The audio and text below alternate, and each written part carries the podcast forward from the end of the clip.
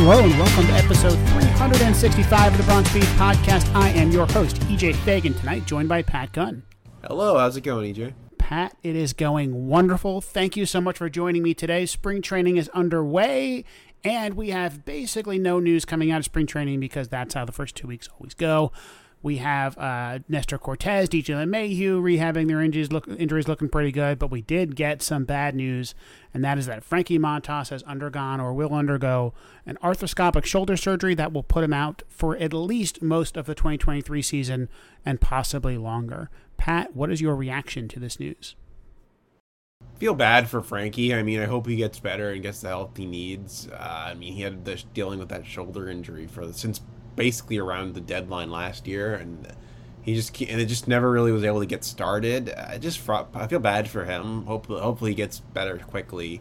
And uh, I see a lot of weird reactions to this. Like the Yankees should never have made the trade, and this is something you really can't predict with an injury like this happening. I, the Yankees knew he had some shoulder issues, but could, I don't think you can really say that. So it's just kind of unfortunate circumstances, and hopefully he gets better and he's able to get himself ready for 2024.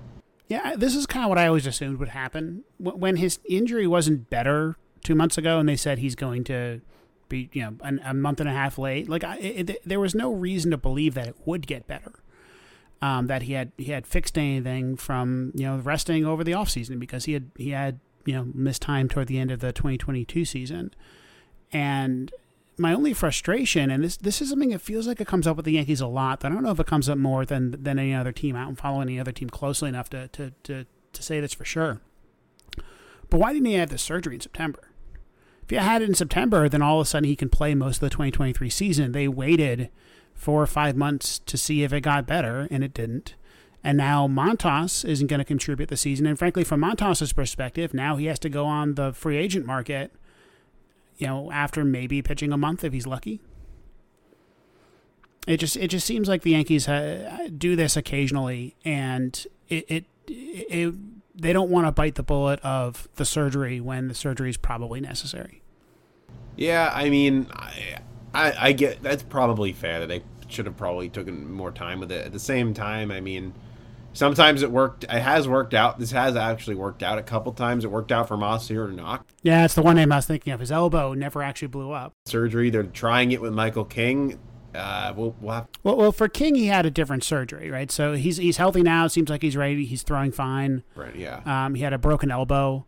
Um, he could have had Tommy John surgery, but you know the the stress fracture, fraction of the elbow they, they chose to rehab, and for now it's doing all right. But Frankie Montas uh, is not going to be a part of this team. We still have now Domingo Germán, Clarke Schmidt as your contenders for this fifth spot. We'll be, we'll, Hopefully Cortes is available. That's where my one concern to the rotation is. If Cortes isn't ready, then Yankees are going to need to go out and find some depth, starting depth. And, and we should note that Cortes is now throwing off a mound. He is. So so he he is you know you know he's probably not throwing at full strength whatever, but he is he is progressing through his timeline, and it appears that this is not going to hold him back too much. Uh, uh, let's move on though and talk about the projections and a American League East preview for the 2023 season. We have PECOTA, the best projection system, has released its projections for 2023. The New York Yankees are projected to have the best record in baseball with 97.5 wins. Uh, that is about a win ahead of the New York Mets, about two wins ahead of the Dodgers and Houston Astros. Uh, the second best in the American League East is Toronto with 89.4 wins, then Tampa with 87 wins, Boston with 80.5, Baltimore with 74.8. Gut check, Pat. Does it feel like the Yankees have the best roster in baseball heading into the season? No. This seems like mostly a reaction upon last season, which I think makes sense given that the Yankees have a very similar roster to last season and they ended up winning 99 games. So it makes sense. I mean, when I was thinking about it, 97 wins really more than the Dodgers and Houston and even the Mets and Atlanta, but I guess when you're looking at it like that, the Yankees do have a very similar roster and PECOTA doesn't usually protect teams winning 100 games, so I guess it makes sense, but I don't know if I had them above Houston. I know Houston lost Verlander, and that is, an, is a major deal. At the same time, they have a pretty deep pitching roster and they're getting they're going to improve at first base with Jose Abreu, and it's still a pretty solid team over there. So I don't know if I think you can really say the Yankees are better than Houston. Yeah. So so to give uh, some clarity to what you just said, the the Yankees had a really good season last year, and the way that PECOTA works is it heavily relies on assuming that players will regress to their mean projection. And so, if a player had a bad season last year, it assumes that they will have a closer to their normal, uh, their normal, their normal playing time, their their normal um, uh, numbers season. If they had a good, a really really good season, it assumes that they'll get a little bit worse. And if you look at the PECOTA projections, the Yankees had a lot of players kind of underperform their projection last year by quite a lot. Uh, most notably, Josh Donaldson and uh, and Giancarlo Stanton, and then some other guys who I think um, underperformed.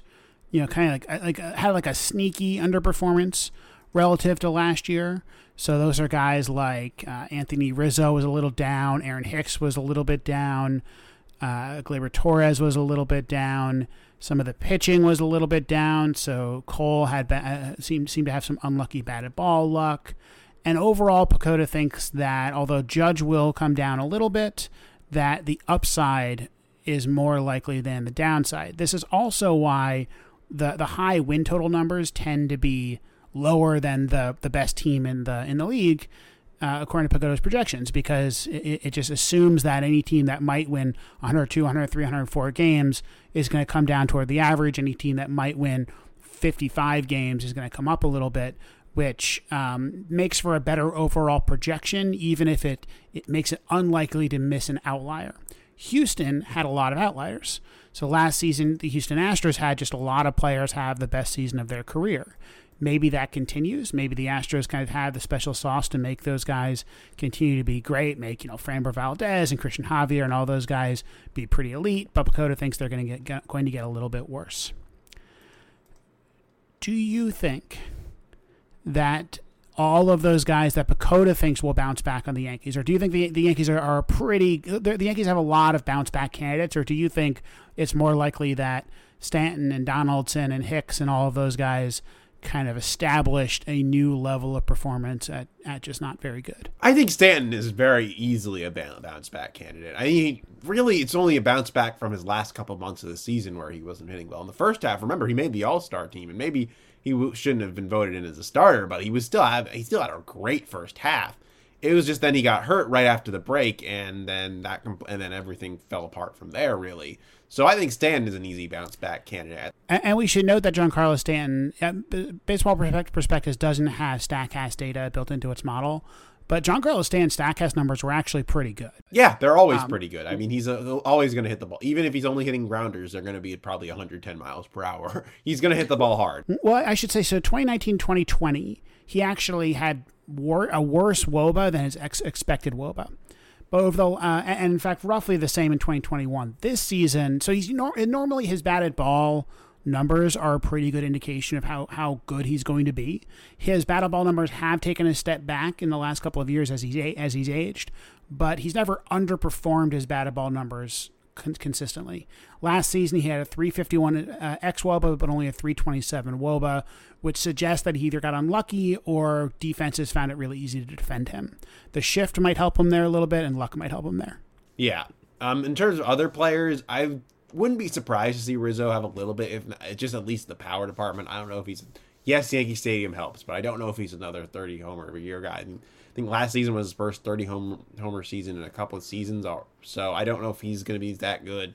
With Josh Donaldson, his batted ball data and his particularly strikeout and walk data isn't really very kind, and not to mention this is a player we're talking about who's entering his who's in his age who's age thirty seven.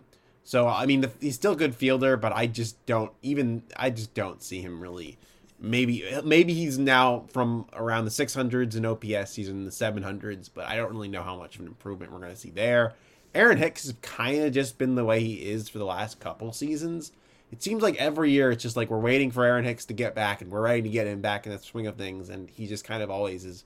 He's not really the power hasn't been there for a couple years now. He can still decently get on base, but not really enough to make up for the mediocre contact numbers. So, all in all, I think the Yankees have some. I think there are some candidates who can improve. It wouldn't surprise me if Gerrit Cole improved. I think we've said that every year since he's become a Yankee, and he seems to. I think he'll still be very good. I don't know how. I just don't know how good if he's going to be competing for Cy Youngs or if he's just going to be a very very good above average pitcher. Nestor Cortes, I think we said last year that we could see a little bit of a fall off, and then he ended up just getting better. So I don't. I I can think it's fair to assume he'll still be a very good pitcher. Severino, I think it really depends on his health. If he's able to pitch tw- around 20 starts, I think he can be pretty good. And um, I think overall the Yankees team should be pretty interesting. I don't know I think the two biggest questions I have are bullpen, given that there's not really, I think you wrote about it in your Substack, EJ. There's not really one true face as there has been in the past. It is hard to be optimistic about the bullpen the more you look at it. Right. It's not as deep. It's not quite as deep as it has been. Um, no Chad Green. I mean, Chapman might. No Chapman might be a blessing in disguise, given he's been, but no Britton. Um, there's you're not. There's not really a Mariano in the bullpen unless you really are confident high on Clay Holmes. Um, so, but I think that there still could be interesting, and the Yankees could find. Usually, Yankees are pretty good at finding these unsung or no, relievers that you you never heard of before the season that pitch well. So I'm not really, I'm not going to be too pessimistic there. The where I am, I'm going to be a little bit for the lineup is because running. It seems like they're trying to run it back with a lot of the same people from the end of last year in a lineup that really wasn't very good, and you saw it against Houston that they really struggled. So I have a hard time thinking they're a 97 win team right now. I could see them winning the AL East because it doesn't seem the only team that I think really made enough drastic changes to make the team better was Toronto in their outfield. And I don't know if they're going to be enough, but they all and they also have the upside to really get better. Like for example, I think Jose Berrios I don't think is going to be as bad as he was last season. Like that it seems like a worst case scenario type for a pretty at least very least average pitcher, most likely better than that. So it wouldn't surprise me if Toronto gets better, but I think the Yankees are fairly safe as a front runner in the East. Now, if you dig into the numbers, I think it's really interesting. Look at the runs, runs saved and runs scored, um, runs scored and runs allowed numbers. So the Yankees are projected to score 721 runs, and as you mentioned, that's not great, but it's like it's what sixth in the American League, something like that. So they're, they're projected to be a, a, an above average but not great offensive team. I think that kind of jibes with what we think. Problem. The the real key to the the baseball prospectus projection though is their runs allowed number. They are projected to allow 573 runs, which is by far the lowest in baseball, let alone the American League. Um, so if you look around, you know there's some other teams that are projected to have good pitching staffs, like Minnesota, uh, like Houston, like Tampa, uh, but all of them are projected to allow 30 plus more runs than the Yankees. The, the we've been talking about the Yankees as a pitching and defense team, and that's what PECOTA thinks they will they will be. Um, but let's go through some of the, their competition. So let's start at the bottom. PECOTA thinks Baltimore is a 74 win team thinks that this team uh, scores a decent amount of runs, but also allows a lot of runs. Do you would you take the over or the under on 74 wins for Baltimore? I'll take the over. Me too, like a lot. Uh, I can understand a team like Baltimore would be a little bit lower than last year. They were for all. I think their run differential was negative, and for by all means, this is a very young team, and just in general, young teams don't really win much. And the Orioles, I think it is disappointing that the Royals didn't go. Orioles didn't go out and get more in free agency, in particular on the pitching side, you'd think with the way that they changed Camden Yards, they'd be much more attractive to to prospective pitchers coming over than in the past. But at the same time, I could see there with the with the way the talent came in. I think it's fair to say something like say Adley Rutschman, who's now going to be here for a full season, could be something better. And Gunnar Henderson, Henderson, and some of the younger pitchers that are really really highly regarded, like a Grayson Rodriguez coming up and being pitching really well this season, I think that they could easily overachieve that uh, that that standing. Like there's they, they won 83 games last year. They had a run differential that was slightly negative, but still in line with an 80 or 81 win team. That was with their All Star Cedric Mullins having a down year in comparison. Still good, but down year in comparison. Mm-hmm. Like and Adley Rutschman having a solid but not incredible first season.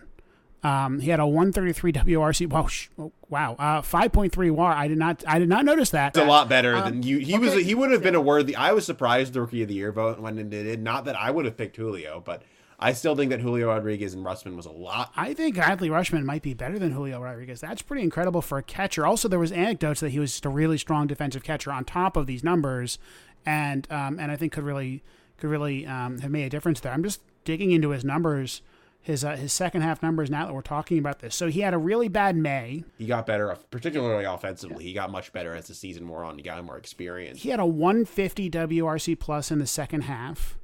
Um, had about the same number as wa- of, of walks as strikeouts. Again, was a supreme a supreme defensive catcher. I think Adley Rutschman is in for a, an elite season potentially, and, and, and, that could go a long way. Could have, he's in the conversation for one of the best catchers in the league, and I think that's very valuable for this group. But I also understand that this team is young and they didn't do a lot in free agent.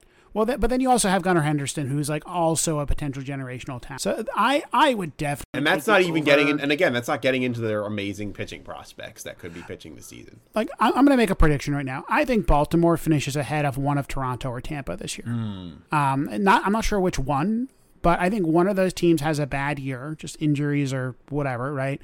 And I think Baltimore is like an 85 win team or something like that, and and really really it surprises the surprises the league and becomes I think a big competitor for the Yankees uh, going forward. So yeah, this seems very low. Last season was fun for Baltimore, but I feel like I need to see it first. I, I, I and, and look, their pitching staff is not great.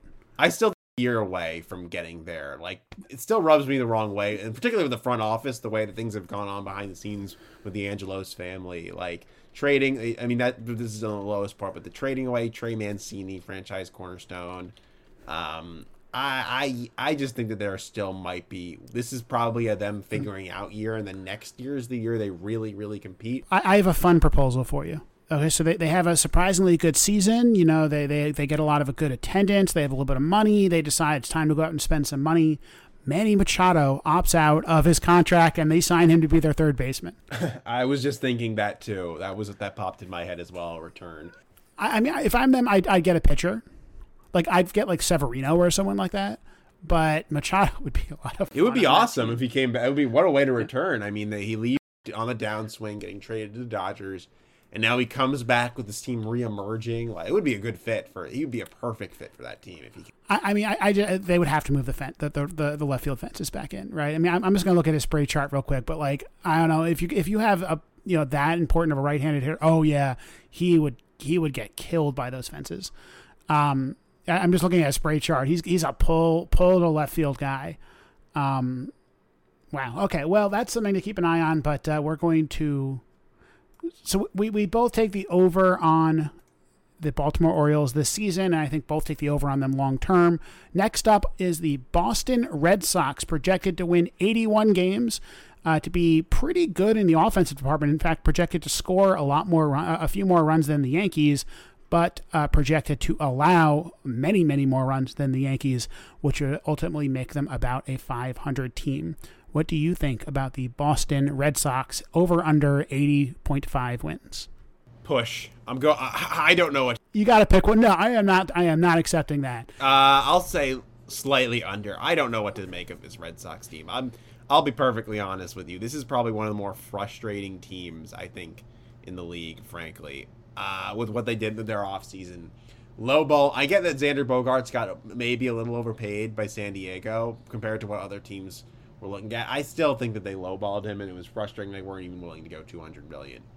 Uh, that that rubs me the wrong way, and I still don't. And it just seems like they're doing the same things over and over again. Like at least they kept Rafael Devers; he's long term, but they didn't. What did they do to really help the pitching staff? Just having James, hoping that James Paxton is healthy. Um, hoping that Chris Sale is healthy, I guess. Brayan Bello makes the leap, which honestly feels like it might be more likely than a couple other of their decisions. I mean, hoping that Nick Pivetta is pitches like pitches at a higher level that he's had. I, I mean, so Fangraphs has their their pitching rotation as Chris Sale, Corey Kluber, Nick Pivetta, James Paxton, Garrett Whitlock. That seems like a disaster waiting to happen. I mean, Kluber was healthy last year, but even then he was only about a four ERA. And he's in his 30s, so yeah, he's gonna be 37. You know, first healthy season, full healthy season in years. And I'm not gonna put it past him because he was pretty good when he was healthy for the Yankees.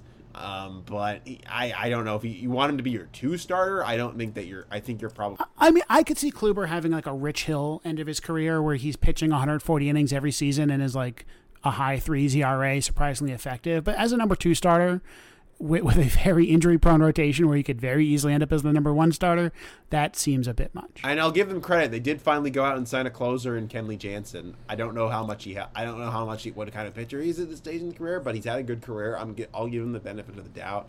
And I do think that from what I've heard about Brayan Bello, he's very, very good. And there's a lot of talent there. And looking at his minor league numbers, he doesn't really walk people with high strikeouts, throws the ball hard. I mean, the Yankee. I remember when the Yankees play, even in, even at the end of last season when he was still figuring things out. Uh, they were talking when the Yankees played him Sunday Night Baseball. They were talking about how he was a bad matchup for Judge to get a home run off of because he just doesn't give up home runs. And a pitcher like that in the AL East can really, really bring something. So I'd be very intrigued about him. But the rest of the pitching staff just screams meh. How do you feel about their not not necessarily this season, but their near near term term future? Is, is this a team that is going into a, re, a rebuild, or is it a team that maybe next year they can go out, you know, sign a pitcher or two and, and look really good? I don't know. I mean, given where the AL East is right now, they don't. I don't love the Orioles. Seem like a team on the rise. The Blue Jays are very much in the midst of their core growing and trying to get into that championship window. The Yankees seem like they're trying to stay there with Judge being signed long term, and the Rays they Rays just signed Wander Franco. They usually seem to figure it out. I don't really know how Boston fits, and this is a team that could easily overexceed this. Like, I mean, Outscore has done this before. A couple of years ago, I think they were only projected when he Cora's first year back. I think they were only projected around 80 wins, and they massed. They went and made it to the American League Championship Series, and then last season happened. So who knows? And in terms of their lineup, I'm probably lower than the projections. I mean, I like Enrique Hernandez had a Kike Hernandez had a rough year last year, so I'm guessing that's where some of the positive projection is coming from. But I'm not. Also, Yoshida has a killer projection, but I, I I'm I'm very very skeptical. I think he's probably talented. They probably overpaid for him, but at the same time, I do think he's talented, and I respect them for taking a risk there. I wish they took risks other on other players too, like Bogaerts, but. I would, if I were them, I would wish he was a righty. Mm in Fenway, right? Like like Yoshida seems like the kind of guy who could hit a lot of doubles off the wall. Um, but yeah, I'm, I'm just very skeptical. At least he'll play left field, so he'll be able to you know not have the defensive problems we know. Forgot about. I forgot. Justin Turner is probably a big part of the projections. Who also who's now going his late 30s. I mean, the Dodgers are a pretty smart organization, and they weren't willing to keep him around for that money. So I, can, I don't I don't know what to make. Adalberto Mondesi seems like a bench player right now who hasn't really even been able to stay healthy. Bobby Dalbec had a down year, but he can still hit the ball hard. I think, I think Casas is interesting to me as because he had some pretty good, really good prospect. Yeah, yeah. So him and Devers together, and they again they, and the thing is they just signed De- like like Judge. They just they finally locked up a franchise cornerstone. They kept they're keeping Devers. Yeah, and they could have kept Mookie Betts. Um, Betts and probably Bogaerts too, but yeah, you know it's a it's a weird club. I'm just going to make a prediction. I think this club gets. I, I think it, it, it's a it's an under because this club gets dismantled at the trade deadline. Anybody who's playing well, if whatever Justin Turner or even Yoshida or any of the pitchers or Kenley Jansen or whatever, if they're having a really strong season, I think they get traded, and that's the rebuild. And frankly, that's the way I personally, if I were like a big money team, would start a rebuild which is sign a bunch of guys to one year contracts and not expect many to be good, but then trade the good ones. I mean, Kenley's a two year deal. Yoshida is a five year contract, if I remember correctly. So yeah, well, so if Yoshida has a strong deal, he's very tradable, right? I mean, I, am um, like a lot to trade a guy in the first year, but yeah. Uh, I don't know. I think Duvall they could absolutely trade. He seems like he yep. gets traded every year. Um, unfortunately, uh, I could trade Kike Hernandez. I don't know how many years Verdugo is signed for, but he could. You could imagine someone taking Chris Sale if if he has a really strong year. I don't know. It seems like there's too many what ifs with Boston, really, and I just don't know what to make. And it, like I've been wrong about Boston before. I if I, last couple seasons, it feels like Boston is just kind of playing with expectations for better or worse. I just don't. I I I feel like this roster. I can understand being frustrated with the. I can understand being both intrigued and frustrated with this roster. All right, let's move on and talk about the Tampa Bay Rays. Projected at 87 wins, they're projected to be a pretty poor offensive team. 671 run, uh, 79 runs scored, uh, which is only behind uh, the Orioles in the division and is toward the bottom end of the of the American League. But a very strong defensive team. 625 runs allowed, which is which is I believe third best in the American League. Would you take the over or under 87 wins for the Tampa Bay Rays? Another tough call on this because I think 87 is fair. I think I'd go. I might go slight over. I think of any team hoping for positive regression on offense, the Rays are one that you can give some of that, given how many injuries they had last year. They got killed by injuries last year. So many, and to be fair, like in 2021, they also had a lot of injuries and still won a lot over 100 games. But you could see where they left them in the playoffs when they were just, I think they were just kind of done with against Boston last year. It really started to affect them, and they still were able to get into the playoffs because the AL wildcard picture was pretty small last year, from what I but like, I mean, a whole season of Wander Franco is probably going to improve their lineup because he just didn't play last year, and they had a lot of different. I think a wrist injury, I think, was what he dealt with. Yeah. So I mean, a healthy season for Brandon Lowe would definitely help, give them a little more power. I think you can expect a full if you get Manuel Margot did hit pretty well last year. I mean, the only players that were, I mean, the only players who were really healthy for the full season were Arozarena, who didn't hit that well, and then Yandy Diaz, who was pretty solid, but he's not a guy you want being your best hitter. He's he's a, more of a complement. So I think Wander Franco's health is a big part of it because they did show some stuff. I mean, Isaac Paredes had a pretty good season when he played. Jose Siri added a lot of energy. There's probably some more, maybe not as much power, but Harold Ramirez could do something. Like the Rays are always a pitching and defense team, so it would never really surprise me. I think last year was such a down year because of injuries. I'm fair with taking the over particularly if Tyler Glasnow is healthy and McClanahan is healthy and Rasmussen. They have they have a legitimately talented rotation right there. And, and PECOTA doesn't know how good Wander Franco could be. Right? Wander Franco, if he had a Fernando Tatis year, no one would be surprised. I also wouldn't be shocked if he has like a, you know, 800 OPS is kind of his best year uh, with pretty good defense. It's an 800 OPS. That, That'd be really a huge improvement for them, yeah. Um, yeah, you know, I, I like every year I kind of go like, you know, the Rays eventually their magic is going to run out. You know, Shane McClanahan's not going to have an ERA of whatever it was, you know, 2.1, um, 2.54 last year. You know, Drew Rasmussen's not going to have a 2.84 ERA, but they, always seem to piece something together. I just, I, I feel like the the time is the time is ticking on the Rays. They cannot be this much smarter than the league forever. Like there is an inevitability to the league catching up, you know, copying them and catching up to them eventually. I also think that like the shift and, and some of these other kind of like crackdown on new tactics might hurt the Rays more than other teams.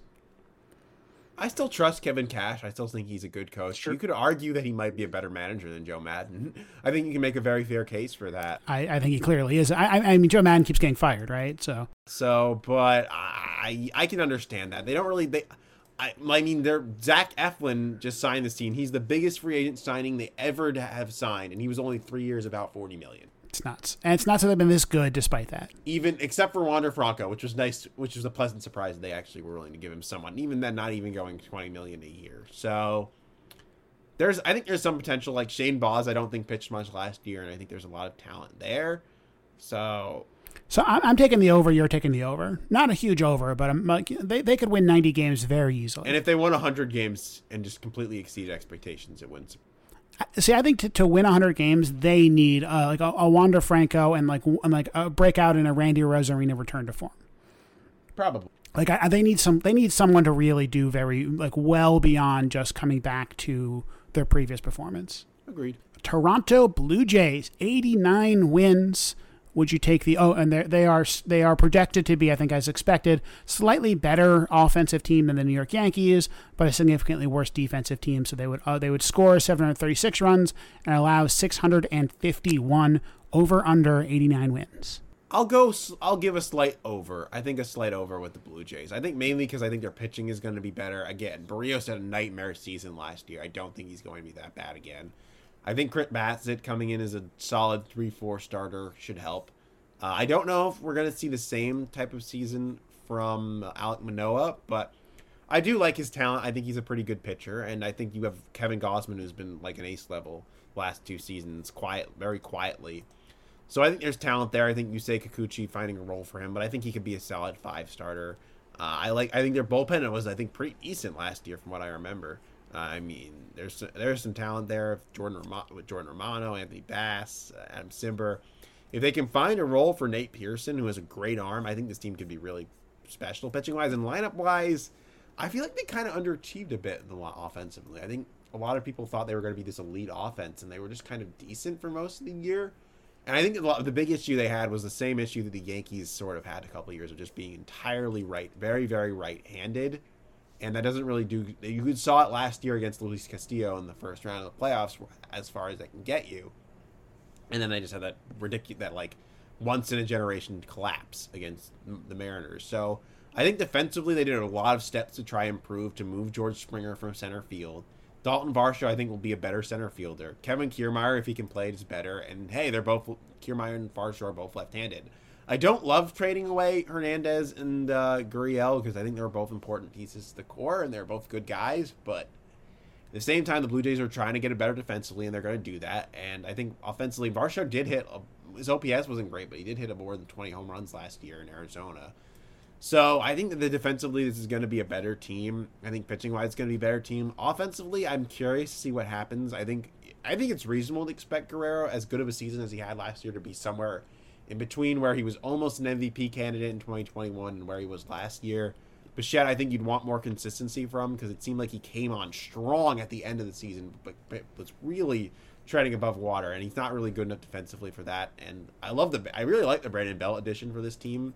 I think he gives them some nice more left that left-handed power they didn't really have last year. So yeah, I could see being high on Toronto. I don't know if they're gonna. I have no. I'm not sure what's gonna expect, but I think that they can be. It's reasonable to expect them to be in the low nine. So I'm, I'm taking the under, and let, let me tell you why. I, I think the non Guerrero class. I think we've seen their their peak. Uh, Paget, Springer, Chapman, Kirk, a little bit of Danny Jansen. You know, th- these guys are I think just had the best, maybe the best seasons of their career, and and that was you know three to four wins each, or maybe I think four and a half for Paget, uh, uh, Bichette. and so I, I other than Guerrero all of a sudden becoming an MVP winner again, I just I don't think that there's there's a lot of room for that offense to really improve. And the projections have him basically at exactly what you said, right? Somewhere in between his two seasons. So they're already giving him credit for for a decent rebound this year he's 24 years old, right? He's no longer like a 19 year old kid who you can expect a big leap from. I think a leap is possible, but not guaranteed. And, and if he had the same line as he did last year, I don't think anybody would be too shocked. Um, or if he was worse, right? If, if, if maybe some of his like weight catches up with him, or, or pitchers kind of figure out how, figure him out, and he can't uh, can't adjust. Um, I wouldn't be shocked if his career numbers look a little bit like his father's, which is you know lower than that MVP level he had last season in 2021. Um, and then the other guys, if they don't have a lot of room to get better, I mean, you know, 33 year old George Springer is probably not going to be better next year. Um, and then some of these other guys who kind of had the best seasons of their career, I, I just don't see that really that really coming back. I, am with you. I like the Varsho edition, um, I, uh, but the bottom half of their lineup doesn't look great, right? Kiermaier, Whit, Whit. I am a big believer in Brandon Belt, like you are. Like uh, to me, that lineup is, I mean, the, you know, is projected to be pretty good in um, on on on um, uh, pers- uh, on uh, PECOTA, but isn't projected to be something that can carry uh, a team like, say, the Houston lineup could or the Mets lineup could. Then you look at their pitching staff, and it's just got awful, right? Like this is this is a pitching staff, especially the bullpen, which to me just looks very vulnerable. The back end of the rotation looks pretty vulnerable. It just doesn't seem like a team that can hang with the 95 plus win teams in the American League like the you know, like like the Yankees and the Astros. Um, without you know, I think a real, real big MVP season from Guerrero, which again I, I don't really see any reason to to bet on. I mean the bullpen. I mean Jordan Romero Romano is the closer. Erik Swanson, Yimi Garcia, Anthony Bass. This is not a good bullpen. Now the Yankees don't have a great bullpen either, but they have the rotation that makes that easier. They're, they're going to be depending on that bullpen a lot, given they're, they're the back half of the rotation, and I think that is going to be very vulnerable. For bullpen was pretty decent last season, I think. So I don't I don't know. Maybe I'm higher in their bullpen, but I think. Let's see. Let, let me see. Let, us look at. Uh, we're going to go to team stats on Fangraphs. We're going to go to relievers. Let's take a look. So they had a 3.77 ERA last season, and that in baseball was uh, about average. So they were about average last season. I guess I'm. I guess given kind of my instincts looking at those players, I'd say I think they're going to be worse. Um, all right. Let's talk about the rest of the American League. Let's say that the Rays or Toronto or somebody has a really great season, and the Yankees are all of a sudden fighting for a wild card spot. What teams do you think they will be fighting against for a wild card spot? Outside of the American League East, uh, I think you got to give some respect to Cleveland. The Guardians had a really surprising season, and they're only they're, given the youth, they're able to do that as a young team. And I understand their division kind of fell apart, but there's some talent there with Shane Bieber and potentially, I mean, potentially Triston McKenzie could get even better. Uh, I and they seem to always be able to find starting pitching. So, and they have a really legit, maybe the best closer in the league in Emmanuel Clase. But don't you think they're winning the division? Like I don't buy Minnesota as as good as uh, being as good as Cleveland. I mean, maybe not. I think it's a little high on them. I I think it was a good good business on them to bring Correa back, but you're a lot of it. But they had Correa last year, right? I mean, you're Buxton South, but she was for the most part last year, and the pitching rotation to be good. And I don't know really what to expect there. So that's probably they're they're a little high. Chicago is a wild card because I don't. I think potentially they're better than a 78 win. I wonder if La Russa held that team back. Right, he he got credit for them being really good in 2021, um, but a lot of the same players just didn't play very well last year, and and I really do wonder if you know this is a team with a lot of players in their prime, if there's just a little bit of.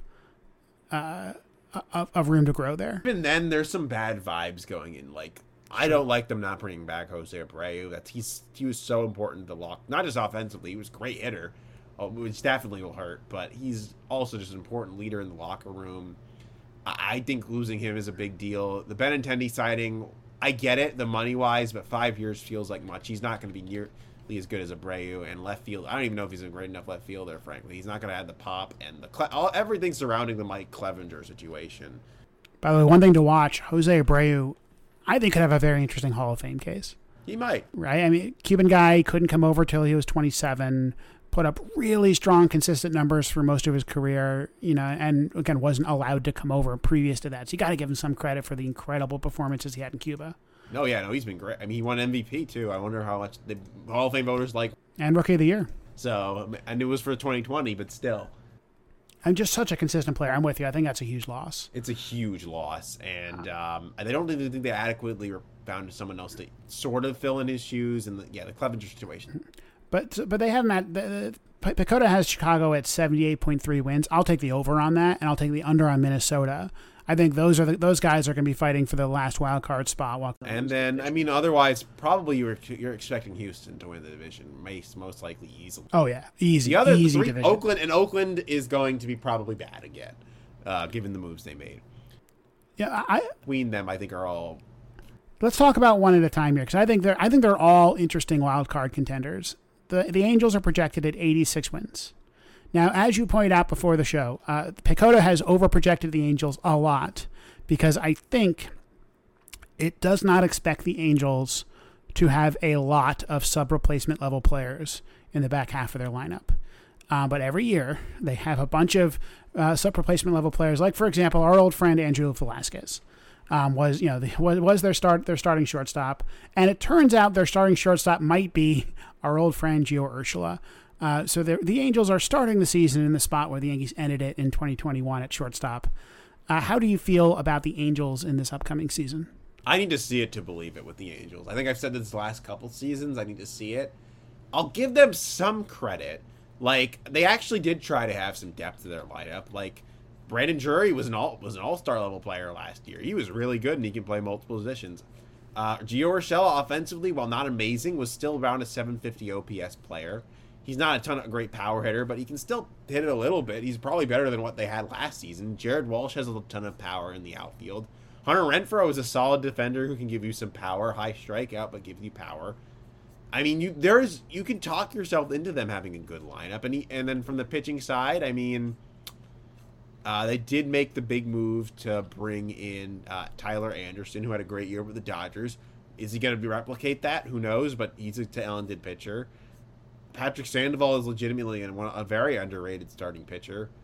Behind them, the rotation is kind of uh, meh, but Matt maybe Matt Moore has a comeback in him if he's not a reliever. I, I mean, Ryan Tepera has been a decent reliever in the past. Like, you could can talk yourself into it, but I just feel like, the, particularly on the pitching side, it's a leap, and that not even getting into this is on the expect, expectation that Anthony Rendon plays 150 games, uh, and then that players and all these players are going to be there whole season.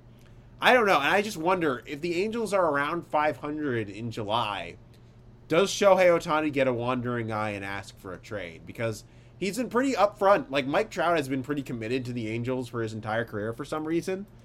Uh, when everything else points otherwise, but Ohtani did say that he was starting to get frustrated by the team not winning, and he's not, and he's been amazing the last two seasons. Like he would have, if Judge didn't win MVP last year, he would have been a reasonable choice because he was that good. He was better as a pitcher than he was in 2021, and just as good offensively with just fewer home runs, more consistent probably offensively, frankly. So I don't know. I don't think I'm not feeling good about the Angels. I, I, I respect them for trying to get more deep, deeper, particularly on the offense side, but I just can't go 86 wins with them. I, I, I think I'm gonna take the over. I, I think this is their year. Um, Mike Trout at some point is going to stay healthy for a full season, and he's shown that when he's on the field, he's still as good as Aaron Judge, if not better. Um, was 98th percentile in WOBA last year. Still is running fast. Still is playing great defense. Um, you know, maybe maybe even. I, I just think he's he's an incredible player and, and he has been unlucky recently. Um, then you have Ohtani, as we've talked about, and, and just looking at their performances last year, they just got so killed by sub replacement level players. I mean, it, they had like I think it's like a dozen. Can count here. So they had like 15 players, really, um, more almost closer to 20 players play at or below replacement level and that is awful on, on, on the on, on the hitting side. And, and, I just feel like a random set of AAA call ups will do better than that. And if you if you take that, you add a couple of wins, you know, just by just by getting you know replacement level players or, or, or slightly better than replacement level players, then you have Tyler Anderson in the rotation. You know, you hope that you can you build on guys like Taylor Ward, maybe bounce back years, some guys like Jared Walsh it feels like this team still has that latent potential. That's what PECOTA is is seizing on, giving it an 80, them an 86 win projection. As we you know as we mentioned, they were at I think 88 last year in PECOTA and 87 the year before or something like that. Um, but I don't know. I'm, I'm I, I, I have faith. I, I think this is the year Angels fans. You'll get the third wild card spot and lose in the wild card round. All right. Good luck with that prediction. I mean, it's only. Let's talk about Seattle. Yeah, Seattle's too low. I'm going over on them. Yeah, it, it, it's such an up and coming team it's I get that they overachieved a little bit, but they were much. I think there was reasons to believe they were better than someone say Baltimore, particularly on the pitching side. I mean, Luis Cast- bringing in Luis Castillo and locking him up is a, huge, huge. And he was excellent last year. He was probably he and excellent. That's not even getting into Logan Gilbert getting better after a very very strong season. George Kirby getting better even like Robbie Ray was okay last season, but he probably can be better than he was last year. And Teoscar Hernandez is a great acquisition. Teoscar Hernandez is a great acquisition bring in to help them get some more power. And a team that already has some good power hitters with Rodriguez and Ty France and Cal Raleigh. Defensively, I, I mean, I think J.P. Crawford's as good as it gets. shortstops. Eugenio Suarez is going to give you some power. Kolten Wong could help them a lot defensively with a couple home runs here and there. Like I, and the bullpen, bullpen, maybe there's a little bit, but even then, there's some really talented pitchers in there. I mean, Munoz is ridiculous. That arm is really, really strong. I don't know if Paul Sewald's going to have as good of a year as he did last year, uh, but I think this team is probably going to be a little bit higher than 80, at the very least higher than 81 wins. Yeah, I mean, the way I think about this is PECOTA doesn't really know how good of a prospect some guys are. And so Julio Rodriguez, Cal Raleigh are just so talented, and Jarred Kelenic has so much potential that like there's a real MVP level performance in one of those guys potentially. I wonder if losing Mitch Haniger will make. I think I well, you know, I actually don't. Let me check his numbers. I think he was so bad defensively. He wasn't very good last season, so I don't know how much it's gonna on the field. I don't think it's gonna be. Uh, Hernandez getting in Hernandez is absolutely a major improvement, uh, and even AJ Pollock for the bench is a lot better. And there's some talent. Taylor Trammell has had a, it's been a good prospect, still relatively young. He could come in and really hit, and who knows? Maybe Kelenic will finally come up and show off the potential. Um, so, but I think the Mariners are they're better than 81 wins. I'm with you. I take taking the over on the on the Mariners. I think they make the playoffs in a wild card spot this year, and I think they're probably the second best team in that division.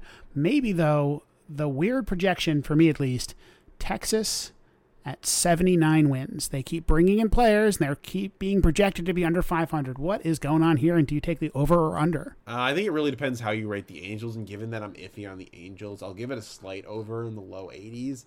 This kind of reminds me of the way pundits were talking about the Brooklyn Nets the last couple of years, and that this is the best hypothetical team in the league. Hypothetically, I think that you could make a lot of good cases. I mean, Bruce Bochy coming out of retirement to coach this team, Jacob Degrom with Nathan Eovaldi, and then Jon Gray, uh, Jake Odorizzi, like Andrew Heaney coming off a strong year. Like there's some potential here to go with the lineup with hey Corey Seager and Marcus Semien. Uh, you got you got you got uh, Adolis Garcia, Adolis Garcia. Brad Miller can still hit home runs, right? I think Jonah Heim almost made an All Star team last season. Uh, but the the bottom half of that lineup is pretty bad pretty bad. They didn't do anything to really improve offensively the outfield. Adolis Garcia is very good. I don't know if you want him being your best outfielder. Robbie Grossman is a decent can get on base. I don't know if you want. I don't know if he's a guy who should really be a starter. Brad Miller is a guy probably should just be a bench player at this point. I don't really, and even with the pitching staff, as much they did drastically improve there. I will give them credit. Bring I and I don't. I'm not going to frown on them for bringing in Jacob Degrom and Nathan Eovaldi. Health is also important, and Degrom hasn't pitched a full season in a while. Um, so it, it's a strange team, right? It, it's a team that that got a bunch of free agents, and then they have just no base to put them on top of. They feel kind of like the Angels in that there's just a lot of. But but they're like the Angels, but they're not Ohtani and Trout, right? They're they're Marcus Semien and Corey Seager and Jacob Degrom. Yeah, and Degrom is and Degrom's an all timer. He's a, you're talking about Hall of Fame cases. He's going to have a very interesting Hall of Fame. Yeah, it's a weird Hall of Fame case, right? But he's I just don't I just don't know where to I just don't know what to make of this team. Another one I I think I have to see it first come together. Because I mean, let's not forget this team was pretty bad last year.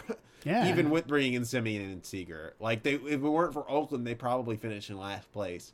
So yeah, the reason I I think I mean if I could push one, I'd push this. Um, I think this, these are exactly the kind of players that PECOTA should get right on average right? They're they're established players. We kind of know who the best players on the Rangers are, and some of them will, will be healthy and do well, and some of them will be healthy and won't, and that all kind of averages out to what the projection has given them.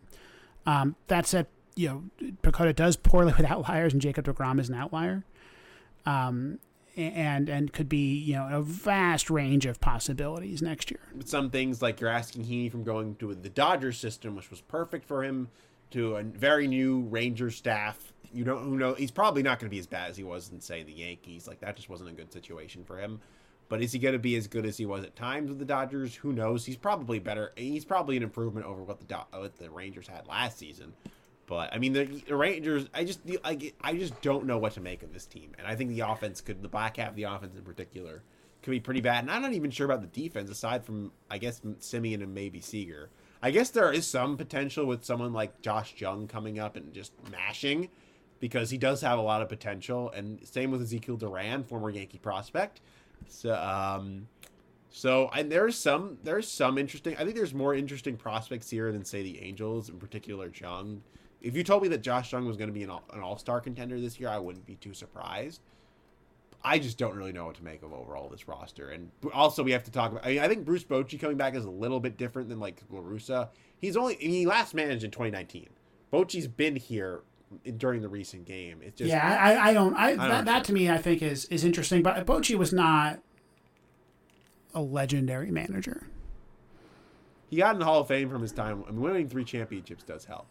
Sure, but what you're saying, like he like I, I don't I don't see him as the guy to fix. Like, it's not like um, God, I'm trying to think of. I mean, La Russa was past his prime, but it's not like someone who's an all-time great coming out of retirement. No, I think Bochy. I think Bochy seems like a, it, will sell tickets and it'll be a lot of great talk. Yeah. You'll see a lot of great news stories saying Bruce Bochy yeah. is back. This is why he's rejuvenated to come back to management. But yeah, he didn't go and get they didn't go and get Dave Roberts or something, right? No, I think um, they could have used. I think they could have gone and got someone else. We'll see. We'll see. I just don't know. Again, I don't know what to make of his team. so we, you've now we've now kind of talked through every contending team in the league. We've now looked at their rosters all at the same time.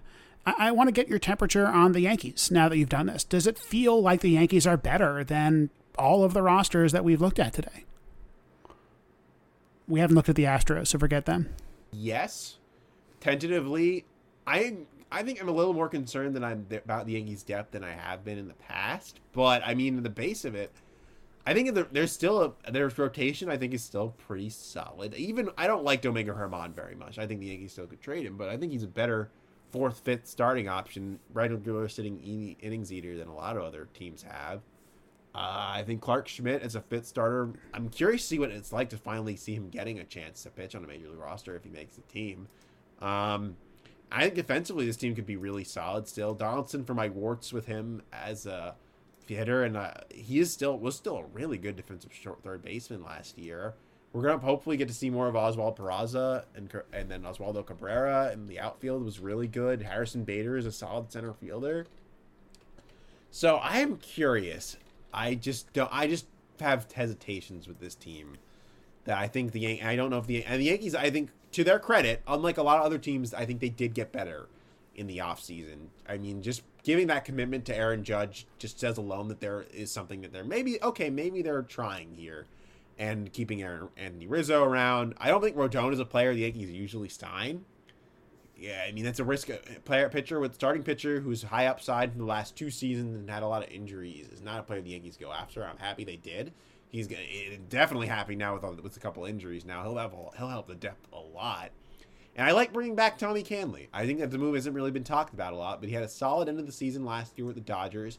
I think his change of approach fits perfectly into the new-ish Yankees regime with Matt Blake.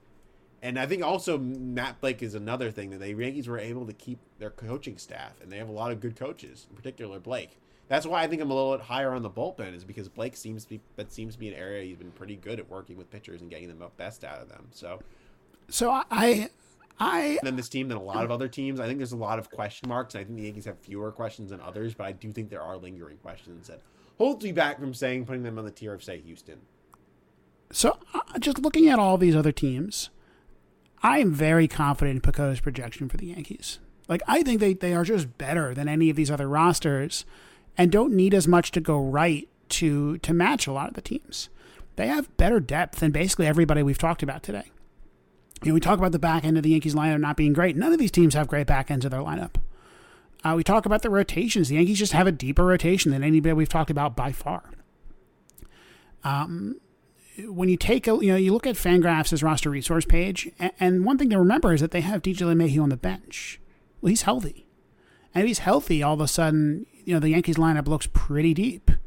And then if you look at a guy like Oswald Peraza or even Anthony Volpe on the back end, you know, if one of those guys turns into a good player, then all of a sudden the Yankees have a deep lineup a deep rotation, and I'm with you. I think an interesting bullpen. I, am I'm, I'm a little less confident than you are, but a bullpen that that could potentially be very elite if some things go right for it. I look at their minor leagues, and I think the Yankees have a lot of depth there that they can call up if things go bad, particularly on pitching. Um, and one article that I'm working on right now, I think there's some I, there's some 40 man shenanigans coming for the Yankees because they have a lot of space on the 40 man roster and I'm very curious to kind of see what they do with that, which kind of you know adds to the depth, the overall depth that they're going to have. I, I just I'm just more confident after our conversation today. This feels like a really strong team, and all the warts that the Yankees have, I can see on other teams, other than the Houston Astros, who I'm still deathly afraid of. Um. All right. Well, Pat, Thank you so much for this discussion. We're at 53 minutes. Everybody, we are off next week. I will not I'll be traveling next week, so you will not be recording next week, but we'll be back in 2 weeks after the first spring training games have been played to talk about some actual spring training news and action so we can finally end this long off season of talking about the same three things. Everybody, thank you so, so much for listening. This has been your Bronx Beat podcast.